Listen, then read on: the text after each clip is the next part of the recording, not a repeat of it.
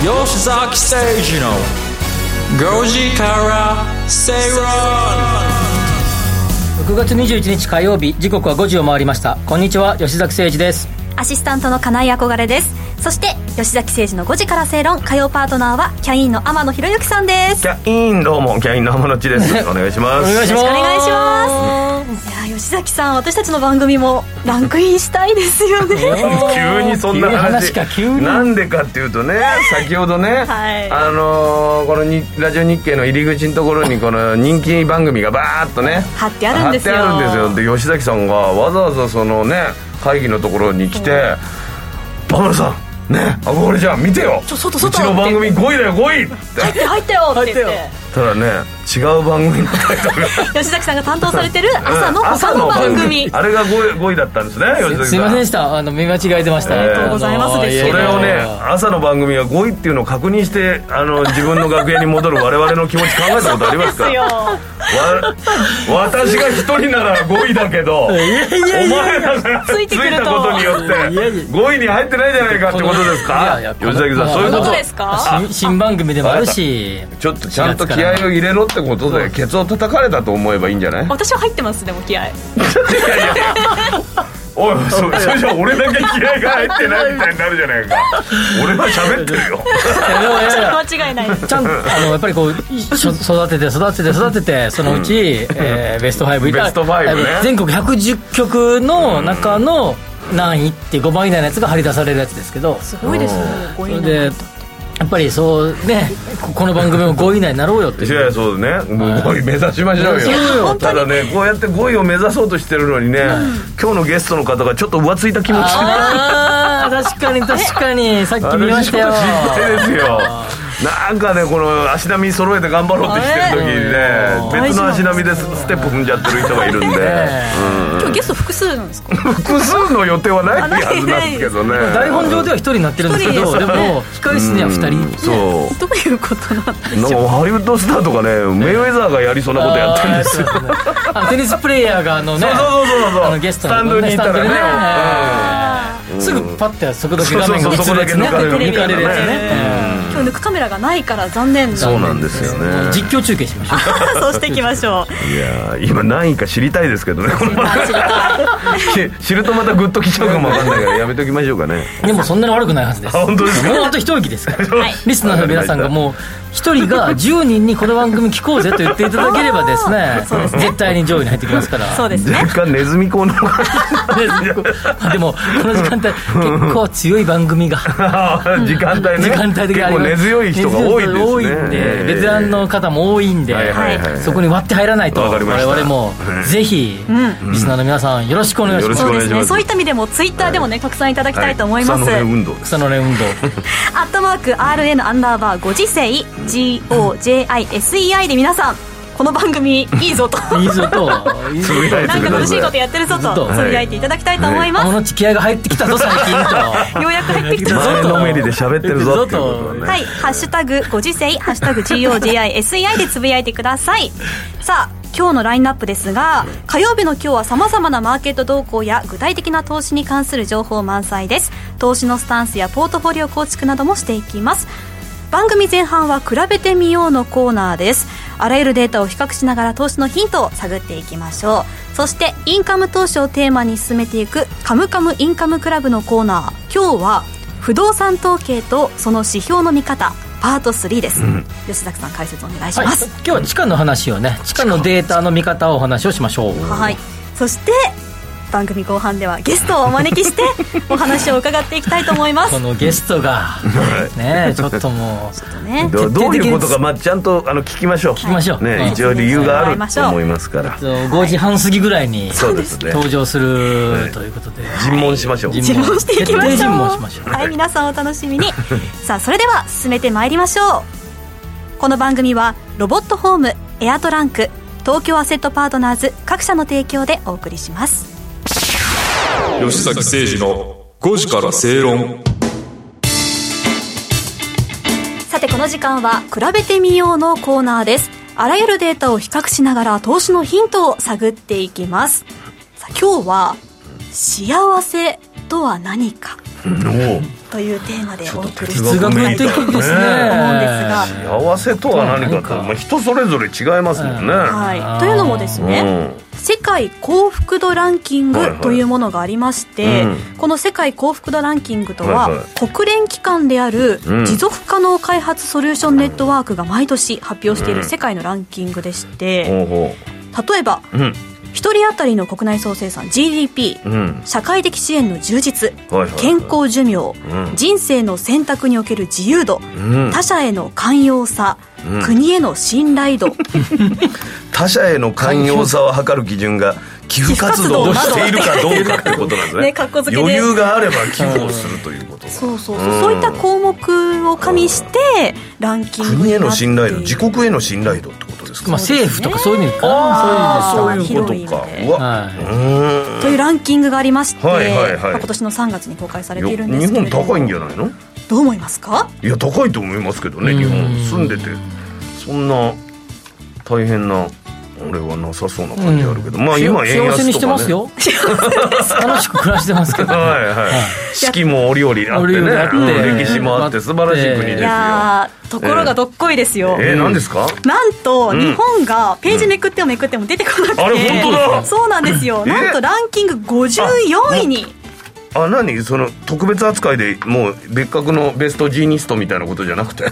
殿堂殿堂入りみたいなことじゃなくてなんか毎年ベストジーニストこの人入ってるのって人います よねそうじゃないんですよえ54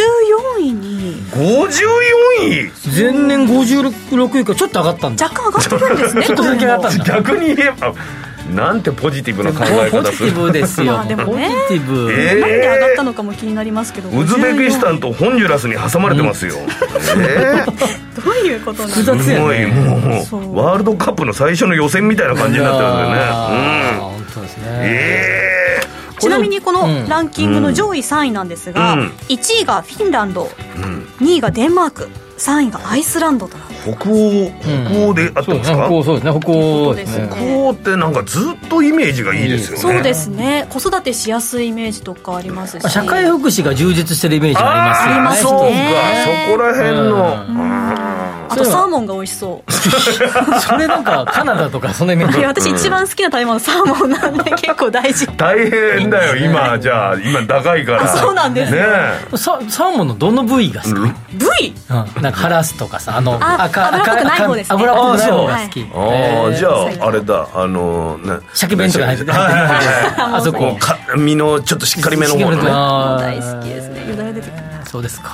そうで何すのか関イ係もメージがイメージが イメージがサーモン鮭はいサーモンフフィンランド、デンマーフィンランドク、アイスランド、スイス、オランダ、ルクセンブルク、さ確かに北欧ばっかですね、まあ、スイス、北欧っていう感じでもないけど、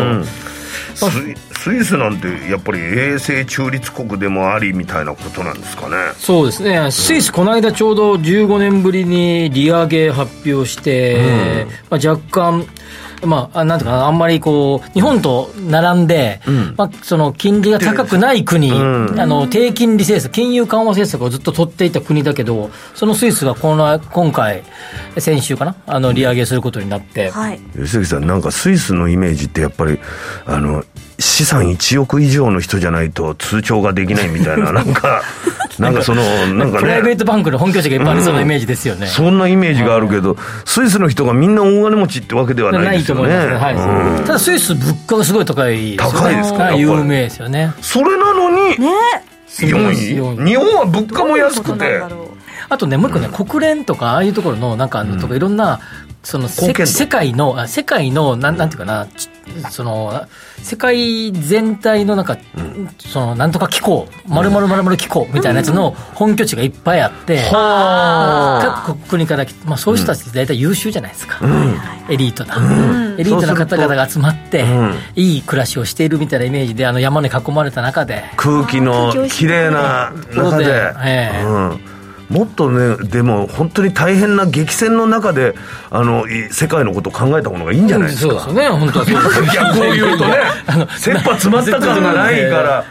まあゆっくりやりましょうよみたいな感じになりそうな感じもしちゃういけやどだねけ確どかに、スイスって僕一回だけ行ったことありますけはど、いどうでしたなんか夜暗いイメージですよ。それはそのイイ メメージーでジすよね。なんか、自然が多いか俺らもあるのすごい夜暗かったイメージがありえーなんでだろまうす。電気があんまり、明かりが薄明るいなっていう感じがありましたへね。ウドちゃんとあのフランスとスイスの国境に行くっていう企画があっはいはいはいはいてスイスイスイスだからフランススイスイスイっていうダジャレを言うだけのためにすごいお金があるそうウドちゃんはフランス俺はスイスから行ったんですけど、えなんだろうなレストランの時にこのロングホルンでね、はいはいは歓迎してもらってまあまあご飯はやっぱり、んあの美味しかったは美味しかったんだけど、い。ワインも美味しいよね。ないや夜は早いイメージうんです、夜すすごごいい暗くなへるーしんしんとしてるみたいなイメージ、すごいじゃあよく寝てるんですかねよく 寝てるだから幸せあでもなのか安な眠あそういうのもあるかもな、ちょっと待って。でも、スイス4位やからね。あそっか1位はフィンフィンラランンドドとかデンマークですかフらィ。ンランドはもうムーミンと かあとえあれもそうかサンタクロースもフィンフィランンラドンドそうそうだそうだそうそうそうそうあたくさんほプらレゼントもらっそうていうる素敵ななんかフィヨルドがこうあって、なんかこう、絶景が広がってそうなイメージですよはいはいはいねは。すぐね駅とかの後ろにこんな緑の山々と山々かあってあの雪の景色とかね、なんか青い、青と白のイメージだよね。あありますねチーズとワインみたいなそれスイスじゃんもう おい酒 お酒好きややでも幸せなね瞬間っていつですかお二人にとって今幸せだなって思う瞬間幸せの瞬間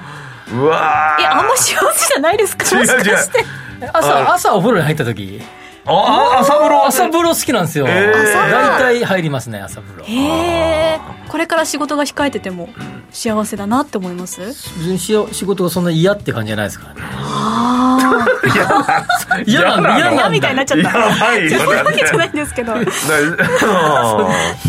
青野さんどうですか俺俺もでも風呂は結構長い方でゆっうんくりうあのいわゆるちょっと大きなところに行きますねあんのスーパー銭湯的なところとえかーそううんスーパー銭湯とか行かれるん全です然行くすごい朝方空いてる時に行ったりとかするへー今でもサウナブームでやっぱり人がね確かにすごいけそどうそううんでもサウナの発祥ってこここここあーこじゃないフィンランドこっちあです確よかにねややっぱあ幸福な国サウナありみたいなところあるかもしれないでもね今日本でもサウナとか流行ってきてるのでサウナブームだからうんうんランキング今後期待できるかもしれないそのランキングのはいサウナの多さとかあるそれサウナの数とか数とか一人当たりのサウナの数サウナ数とかでも心の豊かさにつながってるかもしれないですよね だけどこれやっぱりさっきのある程度そのなんかなそういうせかせかしてない感じうんそれ大きいんじゃないかなと思いますよね心のはい余ゆ裕っというかたりのんびり時間の速度がそんな速くない感じにもかかわらず社会保障が充実していて所得もそこそこ高いっていう国がやっぱ上位に来てるなっていう感じがしますねこれって経済的に何かすごい、なんかフィンランド製のものがいっぱいあるとかそういうことじゃないじゃないですか、あれイイケアはどこの辺じゃあーでも北欧ブランドの家具とかそういうのあんのそうかそうそうそうそうあのああーのああいうさなんていうか子供用のおもちゃのそれって会社とかはいはいはいそれってでも確かに世界規模でこんな風にあるのって、うんドン・キホーテがあのねハワイにできたとかさそういうのは聞くけど確かにそんな世界レベルでこんなに店舗数あるところなかなかないないでですすよよねね、そうですね、まあ、飲食店とかね、いろいろあれですけど、そその飲食店じゃなくてす、なかなかないですよね、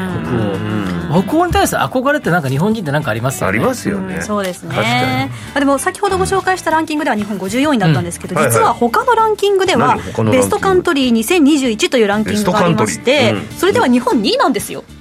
どどういうことそうなので、まあ、ランキングによってこ判断基準かうそうこっちはでもあれ、生活の質とか、市民の自由度、文化的影響力、ビジネスの解放度などが、10項目でやると、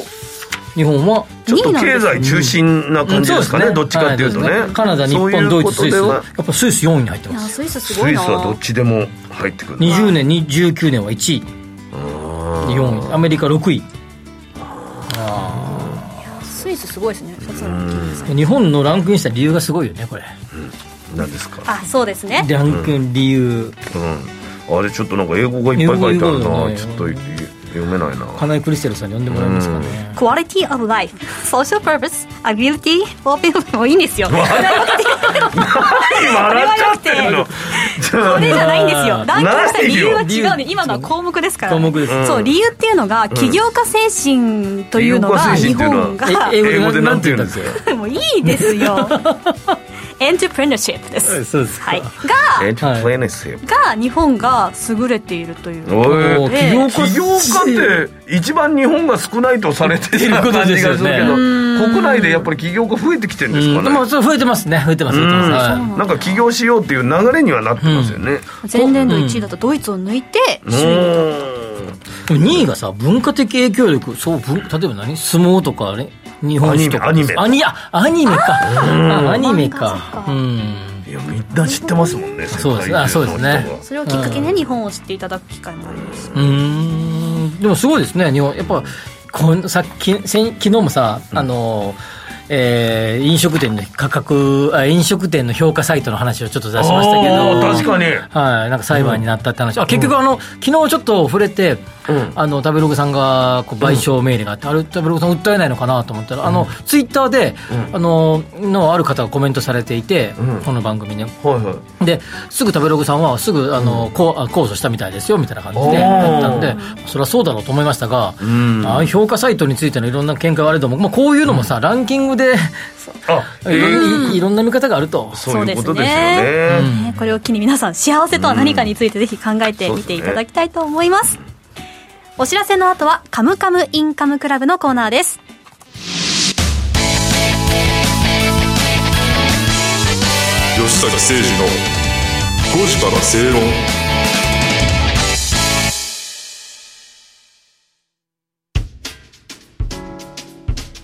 お聞きの放送は、ラジオ日経です。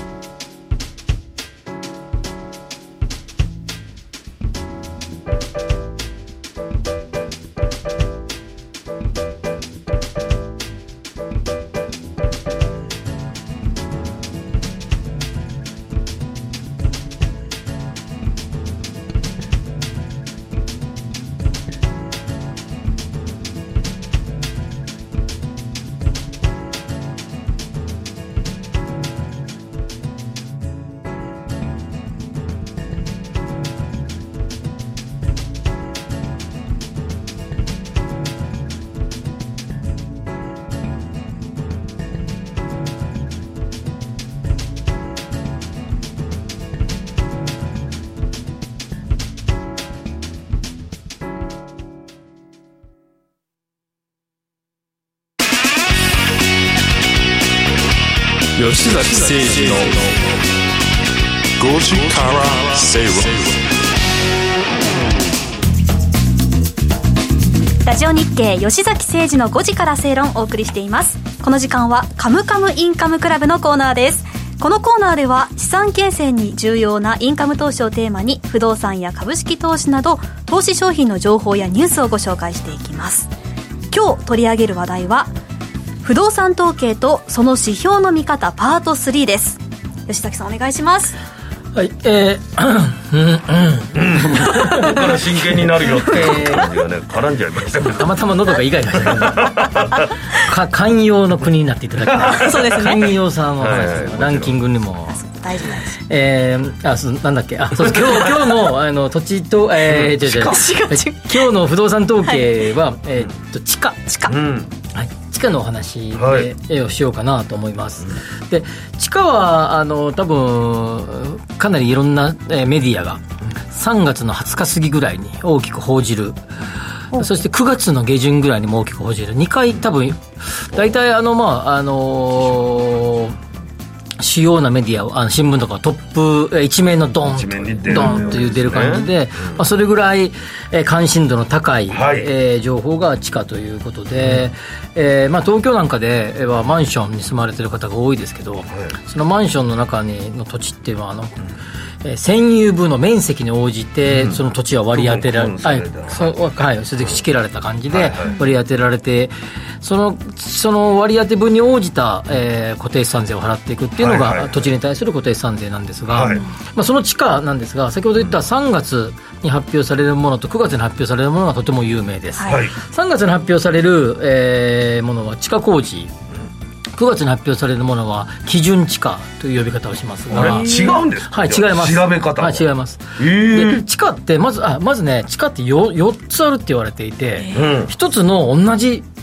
土地なのに同じ場所の土地なのに、はい4つの価格があるって言われていて、ちょっと待ってくださいよ物の値段に4つもあったらよいくら一番安いやつがいいじゃない安いよねそうなんですよ買いたいだけどそうううんどういうこでと地下に4つの価格があって、1つはさっき言った今工事地下、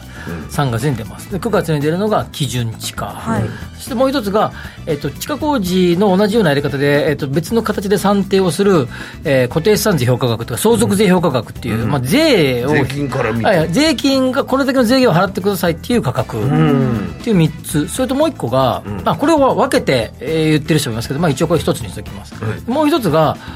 実勢価格と、実際に取引される価格っわ、はいていう4つがあるっていうふうに言われている家電みたいだな これぐらいで実 売価格はこれぐらいみたいなそうそうそう、価格されるってことです、んは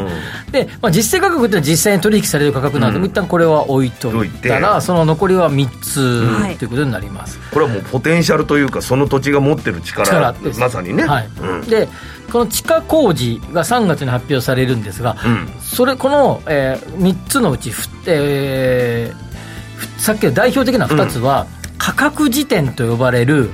価格どの時点の価格ですかっていうのが違いがあります、あ3月の20日過ぎに発表される地下工事ははい1月1日時点、1月1日を価格時点としてますあその年の元旦の元旦の、はいおうなので、3月にはの下旬ぐらいに発表されますが、まあ、それは1月の価格で1月の価格ですよはいっていうことなので、2020年の地下工事はものすごい高かったんですね。はあだけど、3月の20日過ぎに発表されているので、もうコロナがこう大騒ぎになった時の数字なんだけど、数字的にはものすごくいい数字。うんというようなことがあって、21年にドーンと下がったような感じになるんだけど、でもコロナって20年に一番 大変だったじゃんってうですねいう感じだけど、まあ、実際、地下的には21年にこう大きく影響が出た影響が出たという形になります。でこれは3月のこの地下工事は、えー国土交通省の中の土地鑑定委員会っていうところが、はえー主体でやっていて、まあ、事実上国交省がやっているというような、えー地下です。地下ですねはい不動産鑑定士が、2人以上の不動産鑑定士がその、えー土地を鑑定をして、まあ、いくらですよというふうに発表するものになっています。はい9月の、えー基準地価で、えー通称都道府県地価と言いますが、なぜ都道府県地価と通称呼ばれてるかというと、都道府県が主体となって、さっきは国土交通省が、はいこっちは、えー都道各都道府県が主体となって地価を調査しているということになります。でこちらは、えー9月の20日過ぎに発表されるんだけど、はい価格時点が7月1日、価格時点なので、ど真ん中ですねそうど真ん中ってことだよね、そうですね1月と7月、 7月はいはいもう全くちょうど折り返し地点ということになりますので、まあ、まあ、なんていうか、中間決算みたいな、うん半期に一度の半期に一度の 大みた勢いな 感じで、 それで、まあその調査する地点、ん場所の地点ですね、うんポイントが、えーいろいろこうそれぞれあるんですけど、はいはいはいそのうち約ね、2500ぐらいだったかな、はいが同じ地点がある。ああかぶってるわけで被すっねてるとこあるんですねそれがじゃあ1月と7月のその差差が出たりとかすそうるのそうがそうそうなんですそうなんです、んそれを見るとなんとなく半期の例えば1月1日こうだったけど、7月こうだよねっていうちょっと半年の動きが見れてそのかぶってるところが結構重要そうって感じでかぶってるところの重要というかかぶってるところの状況っていうのは僕らもすごく注力して見て重て重注意するねはいうんえーっとそれで、えーっと来来年の2月の、えーごめんなさいえー23年の3月に出るのこれぐらいになりそうですねとかっていう予測を予測をするするわけです、まあ、ここで喋りましたけどよくあの、 えー例えば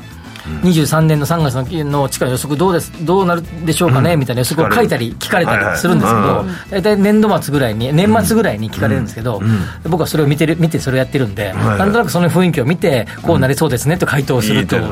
手いうような感じになります。でこの地価は国土交通省のサイトからも見れますし、えっ、とえもうあのそう統合してるようなサイトもあって、それが一般財団法人、えー資産評価システム研究センターのサイトでは今言ってさっきに挙げた3つの、やってくれてんだえそんな全部もう取りまとめてるサイトがあって、えじゃあ自分は何区でどこどこの土地は今どうなってるっていうのを見れ見たら分かるわかります、ええたただですねその地点がないこともありますからああ近くを見る近くを見るそうですねうんであるいはで固定資産税とかになると、すべての土地にかかってきますから、それはもうめちゃくちゃ細かく言うと、その固定資産税のあのこ国税庁のサイトに行けば、え何パーセントをかけるとか、ななんどう足し算どうする、引き算どうするみたいな、掛け算どうするみたいな、具体的なマークがついているので、うんここにしか地点はないんだけど、んその隣なので、こういう計算をするみたいなやつがありますから、一個奥に入っているとか、こう計算するっていうのがあるのでなるほどねまあその計算式式の、えーまあ、記号の見方を覚えれば、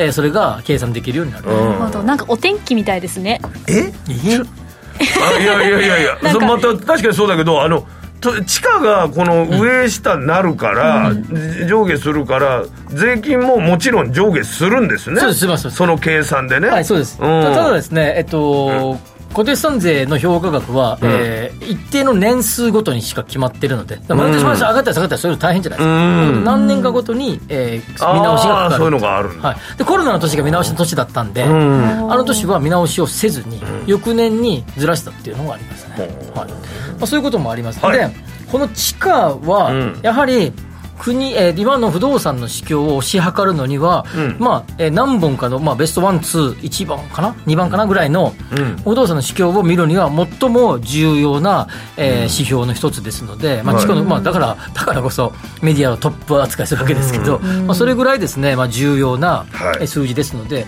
まあ、もういろんなサイトで、まあ、国交省とかオフィシャルなサイトですぐ見れますので、あと各都道府県のサイトに行っても、地価は見れますので、まあ、そこで、えー気になる方は調べられたらいいんじゃないかなと思いますね。そうかやれるんだじゃあもう7月のあわあで出てるんだ今出てますよ、だからえーだから3月の20日過ぎに出たやつが今出てます。出てるんだ、はいうん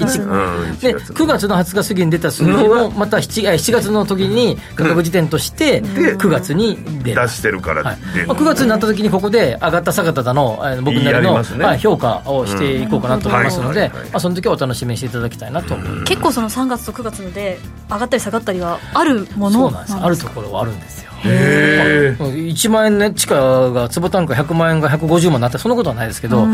ちょっとの動きってやっぱあるんですよねえ全体的に日本全国ぐわって上がったり下がったりじゃなくて場所によって場所によって違うんですでただこうひ首都圏のこの状態が、えー、と前半と後半でこれぐらい動いたっていう数字も出るので、それ見ると今上がり気味だなとか下がり気味だなっていうのは細かく見ればですねだから、えーそれをずーっと毎年見てたらここの土地は絶対下がんないなっていう土地あそうそもうわかりますもちろん分かるしあのまあうちの会社とかではあの1960年代ぐらいからの力でバーってデータを取ってもう取ってストックしてますけど、そういうのを見てるとですね、まあ、こうなりそうああなりそうっていうのは長期的に見えますあとあとね地下ってね面白くて、いろんなこうななんかああのなんていうかなサイクルっていうのがぐるぐるこう上がったり下がったりサイクルって言いますけど、うんはいサイクルだっていうよりもちょっとした転換ポイント、あのちょっとしたこうポッとそのきふ潮目が変わるみたいな雰囲気って大体これまで7年ごとに来てたんですよね7年ごとに土地の値段の変わる潮目がそう潮目がねあんま別に下がりすぎるとか上がりすぎるとかじゃないですよ、うんちょっとこのふっと横ばいになったなこれがこのタイミングでとかスッと落ちたなとかですね株価よりはなんか長期的な感じそうでがすしね、ますはい、ね7年ぐらいでそうするとそろそろ22年23年あたりぐらいっていうのはそろそろ潮目期に差し掛かるんですがねただかなり長期間の金融緩和政策に加えてコロナショックがあったのでちょっとサイクルが崩れるかなというような印象はありますね今どうなんですかこの金利が安いから家を買いたいって思ってる人もいっぱいいるわけじゃないはでい、すか、そうですね、例えば、えーごえー、7000万の家が、あそうか、浜田さんのことは2億円ぐらいの例が いやいやいやわけわかんないこと言ってるわあじゃあ8000万の家が、じゃあ9000万になってたとするとですね、はその分が金利がですね、1%が0、今0.5%前後ぐらいで変動金利が買えると思いますけど、0.4とか5で、その分の金利分を全部吸収できるわけですね。うん、だ上かがったら分は家が値段高いなと思っても実は金利で、はい実はその前の価格で安く買うよりはいいんじゃイないンクかとなんかとそうですね、もちろんキャッシュで買う人にとってはそのまま高くなるんですけど、まあキャッシュで買う人ってほとんど家はいないので、基本的にローンを組みますので、住宅ローン金利が下がれば、結果的に上がった分は、まあ、うん価格によるけど、相殺うん価格によるけど、できる一し定雇用になる可能性があるということですよね、さらに住宅ローン減税もかなりでっかく、ドーンって返ってきますからね。まあそうすると、住宅ローン減税って控除じゃなタイプじゃなくて、実際にその分が税が戻ってくるタイプ,、戻ってくるからはい、タイプなので、うんあの形式上はですよ。あのもちろんそのそこれのって大きいですよね大きいですよ所得によって変わるんだけどかなりでっかいのインパクトがあるので、まあ、そう考えるとですねあの今買いたいって思う人が増えるのはまあ仕方がないなって感じがしそうまなす、っね、た時に土地その地価のデータなんかも見とくそうとですよおっしゃる通りでございますの でそう私まさに今買おうとしてるんでお ーそうじゃあそれ見そうですてね自分の買おうとしてる土地が今いやそうなんですどうかっていうのも見れる土地土地の上がり加減と不動産の上が、実勢価格と地価の乖離を見ていくんです、うーんはいはいでそれでですねマンションは買い方があるっていうことそこにコツがあるってことですがあそろそろ時間だってあこあとですね多分吉崎さんの本見れば大丈夫だいやいや本人ちょっとちょっと書きましたねえでもなんか先ほどあの2500地点が同じだあっじゃたあえっと2600 500ぐらいぐらい5 6 0 600ぐらい0同じっておっしゃってましたけどその地点は変わらないんですかずっとその地点が被ってるその重要な場所って変わるのか多な少ちょっとずつずれますあやっぱか数ずれますはいずれますおーはいあのとかあるいはあの今あの原発でなんかこうは立ち入れない地域があったりとかしたりとかするのでまあえっとあるいはえーと東日本大震災の時はその地点を調査やめるとかがありまあったりするのでまあ多少前後しますねだからあのね視聴率の話じゃないけど昔はだって都内でもな何百ポイントぐらいでねそれで数字を測ってたみたいなところあるけどそういう意味では土地は結構な数ちょっと万の単位ですよあはあいじゃあ正確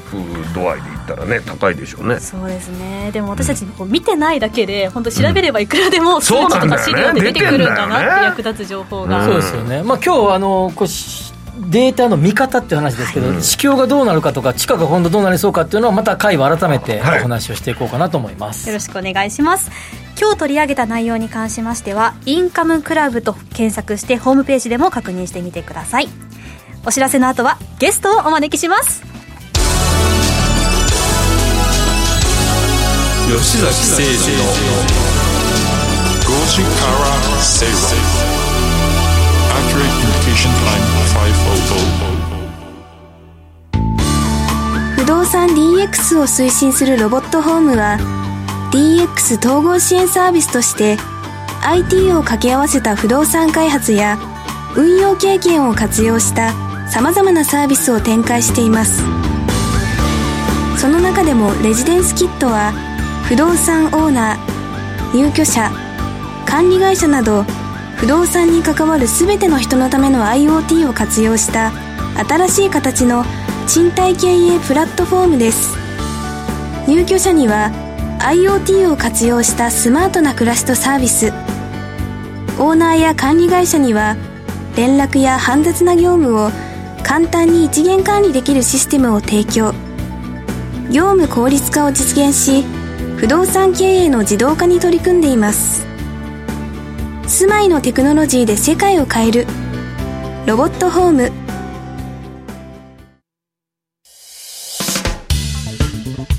お聞きの放送はラジオ日経です。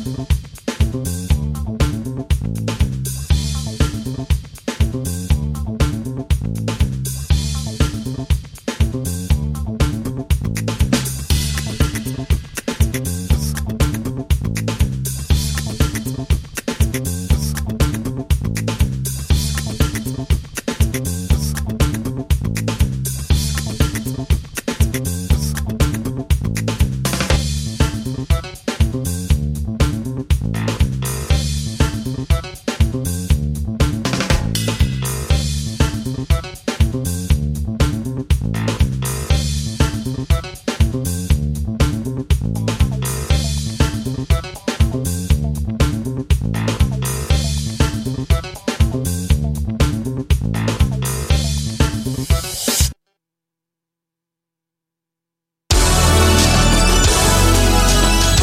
Communication Time 500吉崎誠二の5時から正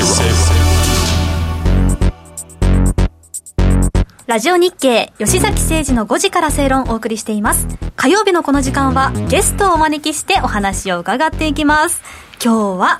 個人投資家のジャックさんですはい、こんにちは。よろしくお願いします。ほぼほぼどうしますどう聞きますか聞きますかもう ね聞きジャックさんをねゲストで呼ぶのはいいんですけど、はいもうねロングヘアのねすごい美しい女性を連れてきてるんですよピンク色のマスクマスクしてどういうことですかいやいや、もう普段あの方はあの、いろいろセミナーとかお手伝いしてもらってるんですけど、今日はですね、本ど当うのしてセも、ミナーだけの手伝いですかあのどうしても天野さんのね、大ファンということそでうそう言っとけばあいつは大丈夫だみたいなことでなってんじゃないですかいやいやいや、っていうことでね、ちょっと。せっかくこうやって気合い入れて僕らがやってるのに申し訳ないです。浮ついた心でこれはね本当にすいません、心入れ替えて。すいません、本認めちゃうじゃん今日はいつもの倍いい話してくだ さいよ頑張りますそうしますよ、ね彼女の前でいや、かっこいいとこ見せてくださいよ、かっこいいところを、彼女の前で。認めちゃってるかもしれ ないやっぱ彼女なんだ。当に。違う違う。また誤解が生まれてきます。あまた彼女が出たら。今日はどんなお話を どんなお話を。どんな彼女おを話を。今日はあの、なんか投資のね、まあいろいろ今難しいんですけど、投資の話できるんですか 投資とか得意なん ですね。じゃああの株式投資家の あのちょっと不動産以上にちょっと難しいところ売るとき買うときっていうところですねうわー難しい本当になんかね先ほ損ど切り。損切りできないのよできですよね本当にどこで売るかっていうのがね、タイミングが難しいっていうのをよく本当聞かれてて、はい。まあ、大体あの自分が最後売った時がみんなにはよくねいや俺がもう最後もうダメだって言ったらそこから反転するから あれ俺が売った瞬間になんか上がってんじゃんみたいなね何なんだろうねあれ時代もうあるある歴史ですよね歴史だってそうですよね、平家にあらずんば人にあらずなんて言い始めたらそうですね源氏がガーってくる何なんでしょうねあの流れっすそうねよね昨日なんかもねすごい下がったのにあもうダメだなんて思ってロスカットしたら今日上がってるじゃんみたい上がなってんのかいって本当にだからそ尻の尾だけくれちゃうんだよな頭は取れな頭取れくるて尻尾ばっか本り当そこ難しいですよねなかなかねうん今日ジャックさん、そう売る時と買う時っていうテーマなんで、はいはいまず、その、どっちからいきますかじゃあ買う時の買う時買う時のポインどトんな時、どんなタイミングで、まあタイミングっていうテーマですよね。はいはいはい、はいまあやっぱり買う時って買い物と一緒ですごい楽しいんですよねまだま だあの全然損してないですからもうそれでも自分のいいことしか入れてないですからもう上がることしか思ってないですから、これは美味しいぞと思ってもうもうめちゃくちゃハイテンションです確かに銘柄選んでる時はもううんなんか僕なんかいつも思うのは、あのなんか日日経平均とかまあ全体的にダダダって下がっているさなかに、はいはいはいさなかに、まあ特に225とかに入っている銘柄が、つられて下がってるなと、はいなだけど、この会社、業績全然悪くねえじゃんみたいな、はいはいはいはいなんならあの今、産業的には好調な産業じゃないと思う企業が、つられて下がってるものを見つけたら、僕は買おうかなと思うんですけど、 もうそれもありですね間違いなそれくもあり釣れやすくしてなりっていうことは、間違いないただなんかわかんないけど下がってるので怖いんで、まあ、皆さんのその全体的な資金にもよりますけど、やっぱり買いを1回じゃなくて2回分散3すうるん回じゃないとそれで2回目も買っても3回も下がって下がるようだったらさすがにそこはロスだなみたいな、うんなかなかさっきね天野さんおっしゃった通りなかなかそこで自分が買うっていうの、なかなか神のみぞしかできないと思うので。なるほどじゃあジャックさんが買う時ガツンともう買っちゃうっていうことはまずない私はないですねやっぱ分散していくんだそうですねやっぱ怖いんで何回も今までそれでやって下行っ てああもう終わっちゃったみたいな僕かつてあの、そんな大した金あれじゃ額じゃないけどトランプさんが、はいはいあの当選した時に、はいすんごい下がってあの時はめちゃくちゃ買いましたねそれはトランプさんの大統領としての資質が多分経済だけだったらいけるだろうっていうこえっとやとそうそうあのなんていうのあのなんかあの、うんな何あの日本えー、とあ赤と青だったかとあの、ヒラリーさんとのはいはいはいはいあの時にもうあのどんどんどんどんあのトランプさんが勝ってあの各州で取っていく勝ってるうん瞬間を見ると日経平均がドドドッと下がってたんだよね、そんなわけないんじゃないかなと思って、ああ僕は買い日かなと思米って関係もあんまりねうん左よりはよろしくないみたいなこと言われてたけどそうじゃなかったあうんなかったもんもうそこはもうメンタルとそこで自分でいけるって思う場合それはありでしょうね多分ねなかなかチキンなんでもう何回もそれえでーあーってなっちゃってるとこじろゃあがどうした時に買うんですかやっぱジとャッりあクさえずん買ってもう一回下がって買ってっていうところで ちょっとずつやっぱ3000銘柄近くありますから、うんまあでもさっきあの、要するにおっしゃった通りですね、これなんでこんな下下がってんのってもうこれは例えば配当も高いし業績もいいのにってそれはもうねもうバカになって買っていくっていうのは一つあろうかなっていうところはありますけど分散はどれぐらいですかじゃあでもやっぱ銘柄としてでもやっぱ銘柄の銘柄やっぱでも10銘柄ぐらいに抑えますねに抑えといた方がねそれ以上増えちゃうともう忘れちゃったりとかフォローしきれないですよこれもうあのカップタンゲみたいなそうもうこのくらいのおじいちゃんになってくるともうそうすると銘柄はなんかその方向性が逆張りだったりとかもするんですかありますありますそれでやっぱり強い時もついつい女こう順張りで高値超えたらよし俺もいけいけって言って買っちゃう時もあるんですけおーど大体そういう時が意外にそこからキューってこう下がっちゃうっていうのもあるあるみたいなでだから私の逆指標でやった方があのいいかもしれないですよジャックが買ってるから売ろうか なジャッこクれはすジごャいックの買い時世の中世の中売り時 そのその方があの意外に勝率いいかもしれないですあけでど逆にジャックさんにおける売り時、つまり世間における買い時、そういやいやいつ分かりづらこくなれっちねゃう売り時もね本当難しくて、まあ、一つはあの利益が含み益乗ってる時の売る時と、ロスカットする時の売り時で多分分かれると思うんですよ、そうですねそれその通りですねもうもう利益乗ってどるっち頭と尻尾でそうそうそうっていうそ、ことだからはいもう利益乗ってる時はもうこのくらいでいいかなとか言って比較的売りやすいんですけどロスカットってやっぱなかなかねあの最初はこれくらいね損切りですよねいやそうこれくらい下がったらやめようとかね切ろうと思ってるんですけどなかなか負け認めたくないし、さっき言ったように大体俺が切ると上がるんだよなって言って持ってるとさらに下がっちゃったりことれか。ってもうブレるから指し値してとか自分でこもう決めちゃっとくっていうのも一つのあれなそんうでですすかね一応するんですけど、差しに入れとくんですけどちょっと板見るとあれなんかいけそうだなとかあー今日反転すんじゃんって言ってみんなつい余計なことしちゃうんですよ取り消しちゃったりとかしてみんな同じだそうでもジャックさんでもさあの僕らがいつも思うのは例えば利益出てましたもん、はいはい全部売っちゃえばいいものをちょこちょこちょこちょこ売ってき気がついたら最後の方に売る売ろうと思ったらほとんど利益がなくなってるみたいなありますよねやっぱり全部売っちゃうとさらに上行くんじゃないかなそう半そうそうそう分だけ残しとこうってそれがガーンって下行っちゃってあれ結局相殺するとあれあれみたいなそれそれをどうしたらいいんそうですそれをどうやかったら防げるんですよ僕それその癖が半端ないんで人間ってそういすうもよんなんです多か分そういうのそういうそういうのを多分ここで私発言できれば多分この場にいないと思いますいやいやいやそれは自分に来たんじゃないそのれはあるあるばっかり言ってもねそれはどうするんだまあやっぱそそこは機械的に、まあ本当にもう差し値しといて、もう差し値して、もう株価一切見ない、チャートも見ないってしないと、やっぱ誘惑いろい ろ。もう買ったことを忘れるそうそれで、それでツイッターとか LINE とかもいろいろ誘惑が入ってきますの、もう遮断して、もう差し値してとか。ね俺はもう2割儲かったんだからやめとくんだやっぱり私なんかも実際やるのはやっぱ冒頭から消しちゃうとかそういうようにしとくとやっぱもうノイズが入ってきませんからやっぱ見ちゃうとついついそこがブレちゃうんで、後悔するもうここで2割ここの逆差し値をしといて、そしたらもうここの高値だったらもうとりあえず利益で取れてるんだから、もうここで売っとこうみたいな、あとロスカットもここまで下がると5万円やられちゃうんだから、もう変なこと考えないでしようとしといて、もうあのあと夜見てさ3時引け後に逆上してるかどうかを見るっていうだけにすれあばーなるほどそこれがやっぱり理想的ですねやっぱりね。あでもさそのと利益が出てる時の売る、損してる時の売るともう本当ちょこちょこちょこちょここうも戻るんじゃないかとかちょっとここだけで一応とかってなんかこうみんなやってめるちゃくちゃメンタルが左右されてあとあ今例えばここ6月ですけどこの1月から5月までが勝ってるか負けてるかによってあーはいもはうい全然精神状態違うんですよねあーもう勝ってればあーもう余裕でロスカットしたいしたいっていうけどいやもうこれ以上負けれないっていうと変に粘っちゃったりとかするので。でも結果的にいつも僕は12月のあの確定申告のあのあの調整の時にもう大損してるやつはもうここでいっちゃえみたいな感じで利益が出てる分と相殺できるじゃないですか、かあの株式のあの利利益の分で、まあ、ここでやるしかないかなと思って結局その場でバーンってやっちゃうんですけど、やっぱり潔いですよね下手くそやなっていつも思うんですよね。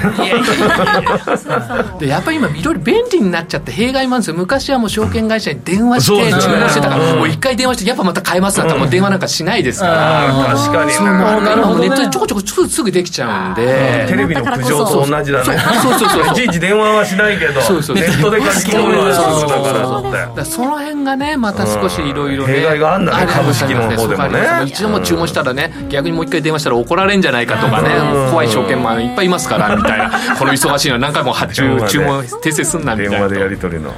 っぱでもシグナルなんかシグナルみたいなのあるんですかまあ、一応王道はやっぱりこうテクニカルとかでこうんうチャートでねはい皆さん見る方がそろそろここはもう雲抜け銘柄そうですねあと雲抜けたりとかはい移動平均線割ったらもう売りだよとかはいあとこの乖離率がこううん15%とかなってくればボリンジャーバンド的にこれが買いだよとかそういうのもありますけどまあやっぱそれ以上にまああのこれは私の試験にもなりますけどどうしても株はどうしてもファンダの方がねうんすごい影響あるのかなみたいなあと今うどん今だとね勢いみたいなのもあるしさっきのさテクニカルの話でいくと、はいテクニカルしか僕は信じてないみたいなアナリストアナリストというかいまこうすいよねうね人もいれいばますよ逆にテクニカルの方が絶対信じないって人もいますよね、だからまたどれがいいかっていうのもね、非常に、あと自分に合う合わないっていうのもあるまあんで、やっそうかぱテクニカルもすごい種類あるんでうん、僕はこれが使いやすいとか、これが見やすいとか。よくさんどっち系なんテク私ニカ思ルいっき信じる系り、まあ気持ちですね。私やっぱファンダで、その銘柄に株の場合はそっちで入っちゃうんで。なんか意外とまともですね、意外に、意外というか、意外まあと堅実堅実なん堅実ですよねちょっと前半なんか悪いイメージがあったかもしれないですけど、今日だと。生き生き方は適当だけど株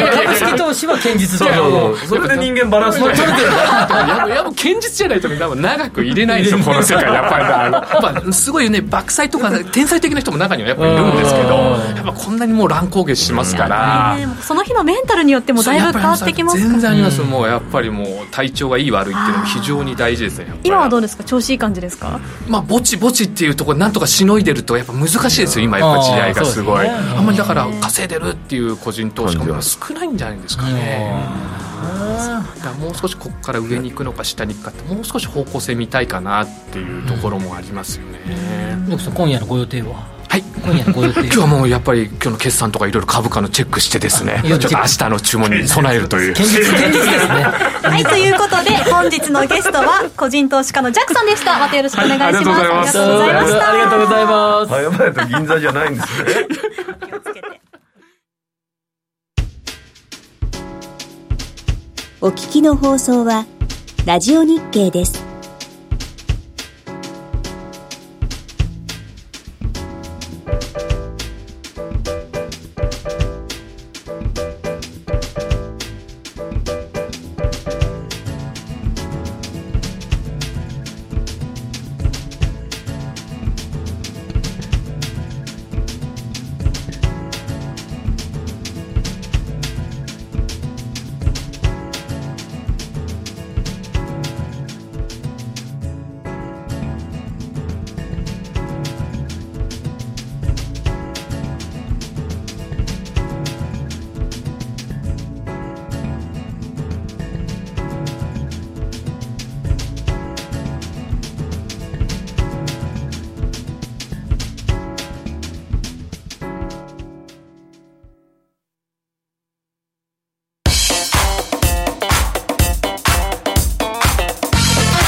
吉崎誠二の5時からステイロン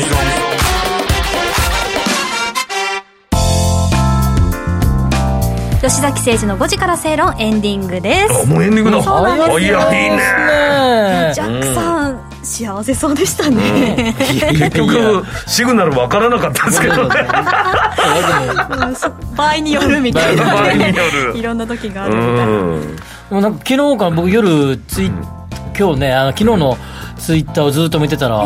あもうこの番組終わるみたいな早いな番組がみたいな感じで書いてまあすよそうでねすよ。書いてあそるういったコメントたくさんいただいてます。はい、今日どんなコメント来てます今日はね、ジャックさん女性と一緒わらみたいなのが、ジャックさんすっかりいじられキャラになってる。ジャックさん大人気なんですよね。ああそうなんですね、